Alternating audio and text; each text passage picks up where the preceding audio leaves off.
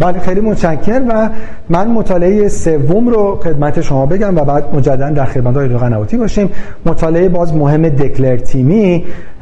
خب همونجور که صحبت شد یه بخش مهمی از مطالعات مطالعات این کنگره راجع به داروهای آنتی دیابت بود و مشخصا راجع به SGLT2 تو اینهیبیتورها بحثی که هست این که خب دکتر قنواتی SGLT2 اینهیبیتورها یه چیزی که همه از اول نگرانش بودن بحث عوارض مربوط به پی شون بود یعنی اینکه شانس amputation افزایش بدن. به خصوص اینکه خب بعضی از داروهای این گروه یعنی مشخصا با کاناگلیفلوزین در یه trial این دیده شد. گرچه خب FDA اینو در حقیقت از warning box ش هم خارج کرد حدود چند هفته قبل. این مطالعه خیلی خیلی مطالعه مهمی بود برای اینکه در حقیقت این نقطه ضعف SGLT2 inhibitor هم بتونه کاملا پاک بکنه. همونجوری که در عنوان مطالعه هم هست در subgroup PAD اثرات cardiovascular و kidney outcome رو برای داپاگلیفلوزین بررسی کرد. ببین آیا در بیماران پی هم اولا consistent هست یا نه؟ این اثرات خوب cardiovascular و kidney.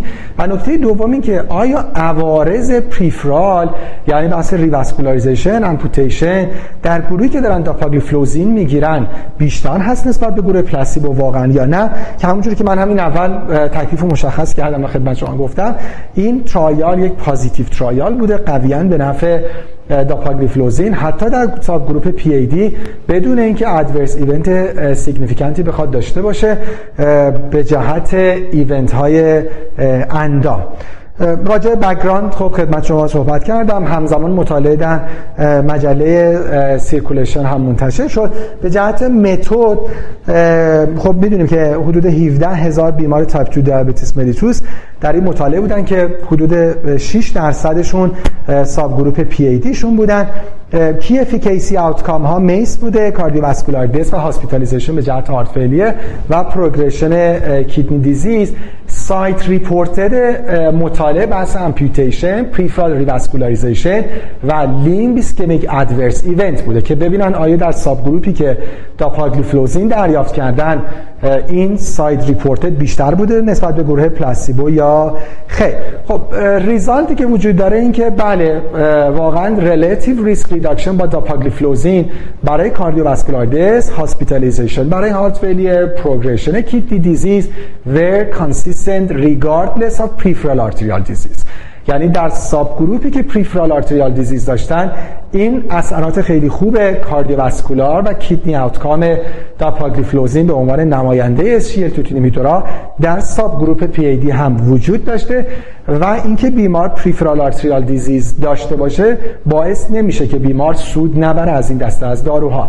و نکته خیلی مهم این که side reported یعنی any limb outcome با داپاگلیفلوزین versus placebo به صورت significant بیشتر نبوده و نگرانی بابت عوارض limb وجود نداشته. و خب conclusion هم همونجور که با هم صحبت کردیم این trial یه trial کاملا positive بوده. نتایج در subgroup PAD کاملا consistent بدون اینکه بخواد عوارضی به جهت عوارض اندام و peripheral در گروهی که پی ای دی دارن و داپا دریافت می‌کنن نسبت به گروه placebo وجود داشته باشه. و یه خرده خیالا رو راحت تر کرد. گرچه FDA بالاخره این warning رو از box دارو برداشت ولی حالا بالاخره این DECLARE TIMI 58 هم خیالا رو راحت تر کرد. یه نکته خیلی مهمی که تا اینجا داشتیم حالا در ادامه هم باز همین موضوع روش تاکید خواهد شد اینه که risk category بیمارانی که high risk تر هستن به نسبت بقیه درمان های جدید داره میره به سمت attack کردن اونها. یعنی بیماران دیابتیکی که بیماران خیلی advanced بودن بیماران CAD که همزمان پی داشتن peripheral arterial disease داشتن به عنوان یکی از outcome های مهمی که معمولا به تنهایی دیده نمیشه در کاردیولوژی. 60 تا 70 درصد بیمارانی که دی دارن همزمان درگیری vascular bed های دیگر رو هم دارن. و چه درمان های antithrombotic و dual pathway inhibition برای اونها؟ حالا dual antiplatelet therapy dual pathway inhibition چه درمان های جدیدی که ابتدا برای دیابت بود و الان داره وارد field قلب میشه همه دارن اثرات خیلی خوبی روی این گروه از بیماران می‌ذارن و این خیلی آدم رو امیدوار می‌کنه. ما historically وقتی فکر می‌کنیم بیماران پی ای همه می‌رفتن amputation. الان داریم فکر می‌کنیم خب revascularization براشون تو بخشی از بیماران قابل انجامه. درصد قابل توجهی از اینا چه با درمانهای دیابت اگه دیابت داشته باشن چه با تغییر درمانهای دیابت. چه با درمانهای جدید antithrombotic و آنتی پلاکت می‌تونیم جلوی پیشرفت مشکلشون رو بگیریم؟ من همیشه شاید بدترین کابوسی که خودم داشتم اینه که ببینم یه مریض دیابتی دچار amputation میشه و این روی کیفیت زندگی بیمار روی disability ش تاثیر خیلی زیادی داره و قطعا جلوگیری کردن از این می‌تونه خیلی به بیمار هم کمک کنه که به نظر مهمترین نتیجه ای بود که حالا تو field داروهای SGLT2 inhibitor ها و همچنین آنتی پلاکت هایی که فعلا تو این کنگره در موردش صحبت شد داره تاثیر می‌ذاره روی peripheral arterial چه message مهمی بود. یعنی تو practice خیلی موقع وقتی بیمار هی comorbidity هاش بیشتر میشه practice دست می‌کشه از کار. یعنی میگه دیگه بیمار advanced شد دیگه این مریض دیابتی سی ای تی پی ای دی ولی چیزی که آدم یعنی به نظرم message trial اینه که اتفاقا هرچی بیمار advanced تر میشه باید برای او کار بیشتری کرد به جهت اینکه بالاخره همون سالهای باقی مونده اگر به جهت survival هم حداقل نمیشه کاری کرد بشه quality of life بیمار بهتر که زمینه که خب می‌بینیم واقعا مطالعات مطالعات survival و outcome cardiovascular و خب خیلی خیلی موثر بوده. شاید مهمترین نکتهش همین باشه. یعنی بالاخره وقتی یه درمانی روی هارد اوتکام ها تاثیر می‌ذاره شما خیالتون راحت میشه که این درمان درمان موثریه. یعنی بیمار در قبال هزینه ای که داده است جیبش هزینه داده ولی داره یه منفعتی می‌گیره. و حتی به قول شما اگه سوروایوالش هم طولانی نشه لاقل تو اون زمان با پا زندگی کنه. نه اینکه آمپوتیشن براش انجام بشه.